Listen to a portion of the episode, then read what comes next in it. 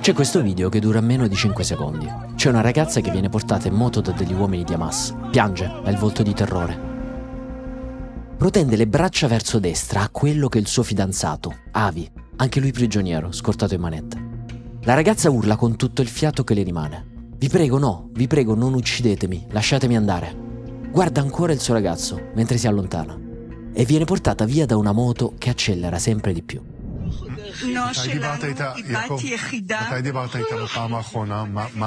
A riconoscerla è stata il padre. Speravo che fosse un errore, ha detto in lacrime.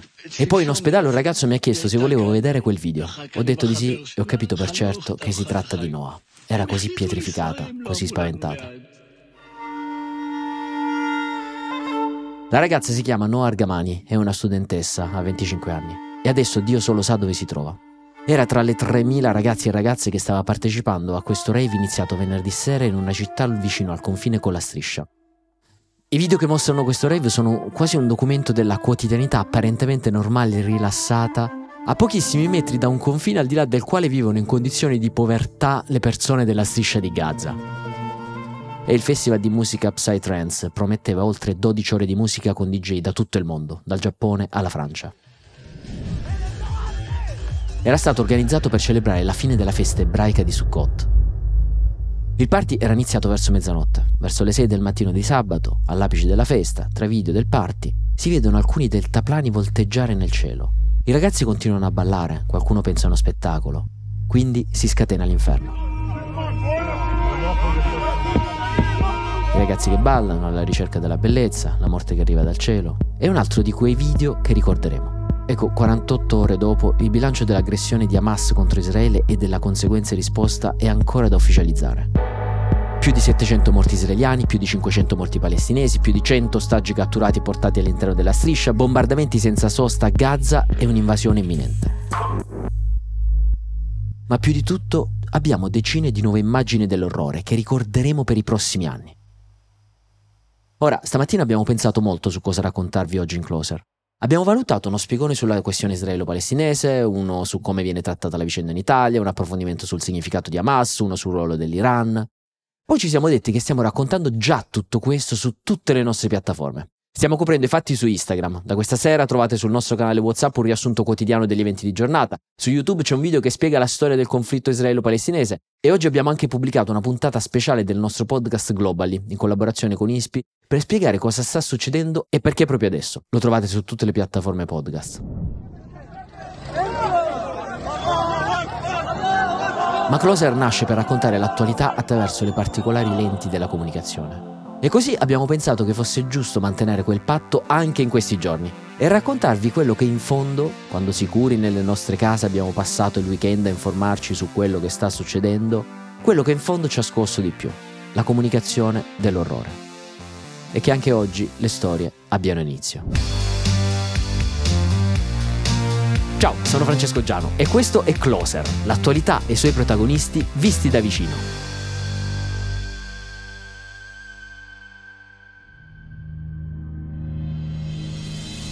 Il catalogo social dell'orrore è ampio e variegato. C'è questo video in cui si vede una camionetta militare che sfila per Gaza, sopra attorniata da uomini armati, trionfanti. C'è il corpo seminudo di una ragazza, ha i capelli lunghi, è presa in giro, qualcuno le sputa alla testa, inneggiando a Dio, Allahu Akbar, Dio è grande.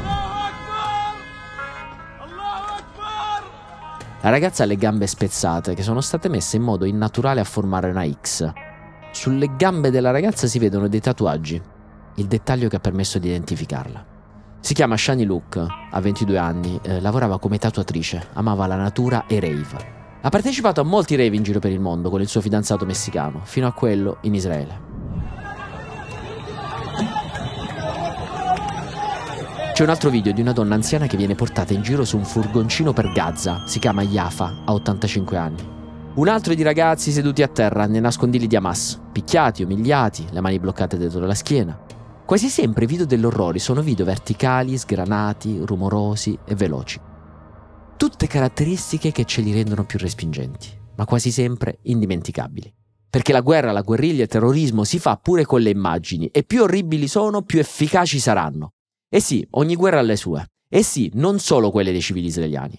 Perché le immagini non sono mai quelle di una sola parte. Perché la guerra in questo è sempre stata democratica. Da tutte le parti le vittime sono spesso i civili. Ici, Jamal et son fils Mohamed sont la cible de tir venus de la position israélienne. Un'altra immagine, per esempio, simbolo del conflitto israelo-palestinese di 30 anni fa è del 30 settembre 2000, due giorni dopo l'inizio della seconda intifada. Durante il telegiornale della sera, un canale televisivo francese manda in onda un video di 59 secondi. È un'inquadratura fissa, mostra una sparatoria tra l'esercito israeliano e manifestanti palestinesi, in un villaggio di coloni israeliani nella striscia. Nel video si vedono un bambino, Mohammed Al-Dura, e suo padre Jamal. Sono rannicchiati dietro un pilone di cemento. C'è il padre che cerca di proteggere il bambino con il braccio destro. Guarda la telecamera, fa dei gesti a qualcuno fuori dall'inquadratura. Poi a un certo punto arriva una raffica di proiettili, si alza un polverone, la videocamera va fuori fuoco. E quando torna sui due c'è il bambino che è accasciato per terra e il padre eh, ormai distrutto.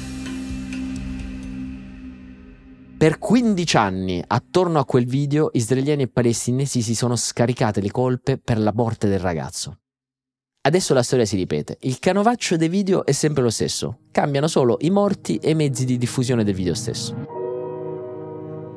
Le storie di Noah, di Shani e degli altri ragazzi tenuti prigionieri forse ce li porteremo dietro per molti altri anni. Perché stavano cercando la bellezza, in un passo di danza, in un'alba, in una canzone. Come ragazzi uccisi al Bataclan negli attentati a Parigi del 2015. Come le persone che potremmo essere noi ogni santissima sera, a Milano o a Reggio Calabria. Ecco, ne arriveranno altri di video dell'orrore. Gli esperti militari già stanno discutendo di come il paese debba prepararsi a ulteriori immagini shock. Prepariamoci.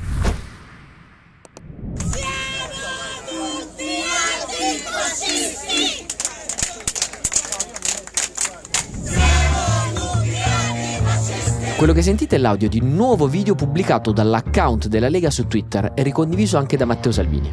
Il video riguarda sempre la manifestazione del 2018 per chiedere al governo di far sbarcare migranti a bordo della nave 18, di cui vi abbiamo parlato qualche giorno fa. E la manifestazione al centro della polemica perché vi partecipò la giudice Yolanda Apostolico, la stessa che ha messo un provvedimento che sconfessa il decreto Cutro sui migranti da parte del governo e che è stata criticata sia da Meloni, che si è dichiarata basita da quella sentenza, che da Matteo Salvini che ha pubblicato un video in cui la giudice manifestava appunto per lo sbarco dei migranti. C'è un video ad esempio dell'agenzia di stampa La Press in cui si vede la giudice apostolico dire qualcosa agli agenti e poi restare ferma tra la folla.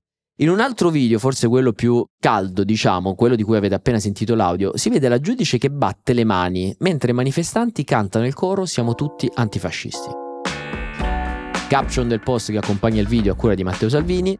Nessuno ci verrà a chiedere quanto siamo stati credenti, ma credibili. È una citazione del giudice Rosario Livatino, ucciso dalla mafia. Aggiunge ancora Salvini, Catania, coppia che lavora in tribunale e tifa con l'estrema sinistra davanti alla polizia. L'accusa resta sempre la stessa. Per quanto legale, dicono molti, è inopportuno che un giudice o una giudice partecipi a manifestazioni di una parte politica durante le quali, si aggiunge, partono anche insulti alle forze dell'ordine. Ecco, come abbiamo detto, è quasi tornato lo scontro politica-magistrati, quello che abbiamo vissuto per 30 anni durante gli anni di Silvio Berlusconi. Adesso in questi giorni, nel weekend, sono successe altre due cose molto importanti e che determineranno un po' gli sviluppi di questa vicenda nei prossimi giorni. Primo, è stato aperto un fascicolo dalla Procura di Catania per ricostruire il percorso che ha fatto il primo video prima di essere pubblicato. Video girato nel 2018 non si capisce eh, da chi, se dalla Digos, dalla polizia o da persone che non ricoprono un ruolo all'interno delle istituzioni. Adesso, come scrive la stampa, a girare quel video sarebbe stato un carabiniere, che riprende appunto la giudice a questa manifestazione. Secondo quanto si apprende da fonti qualificate, scrive la stampa, sarebbe stato lo stesso militare a riferire ai suoi superiori che cinque anni fa aveva girato questo video con il cellulare e senza alcuna finalità. Il video non sarebbe mai stato allegato ad atti o informative, quindi non sarebbe entrato nelle procedure ufficiali, però sarebbe stato condiviso dal carabiniere con una ristretta cerchia di persone. Insomma, piano piano cerchiamo di ricostruire come è arrivato quel video nelle mani di Salvini. Seconda cosa interessante, è arrivato uno stesso provvedimento simile a quello della giudice di Catania che sconfessa su singoli casi e sostanzialmente con le stesse motivazioni le norme previste dal governo nel decreto Cutro. Quindi altro provvedimento che va nella stessa direzione della giudice di Catania e che si eh, immagini lascerà basito il governo anche questa volta.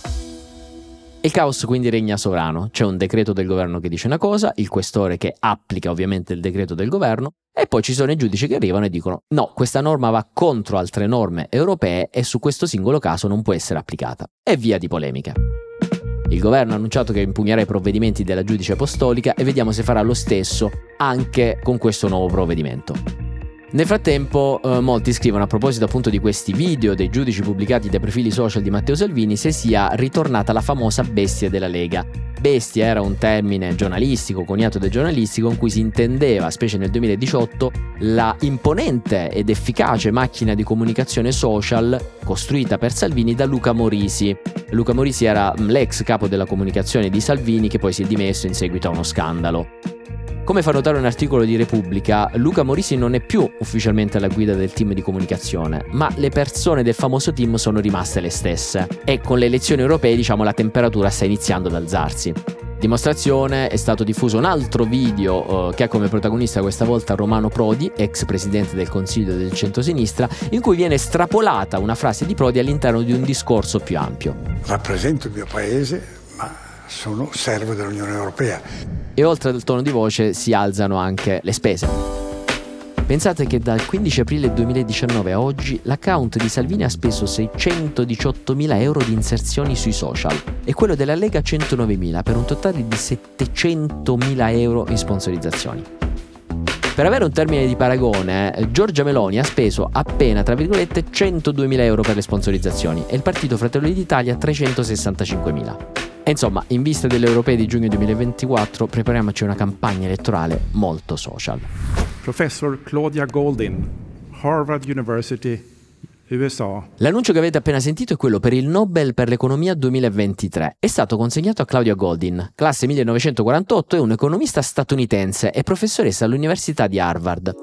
Lei ha vinto il Nobel per l'economia per le analisi che ha prodotto sulla condizione della donna nel mercato del lavoro. In particolare, la professoressa ha studiato la storia del rapporto tra carriera e famiglia e quindi le ragioni del divario di genere nei guadagni.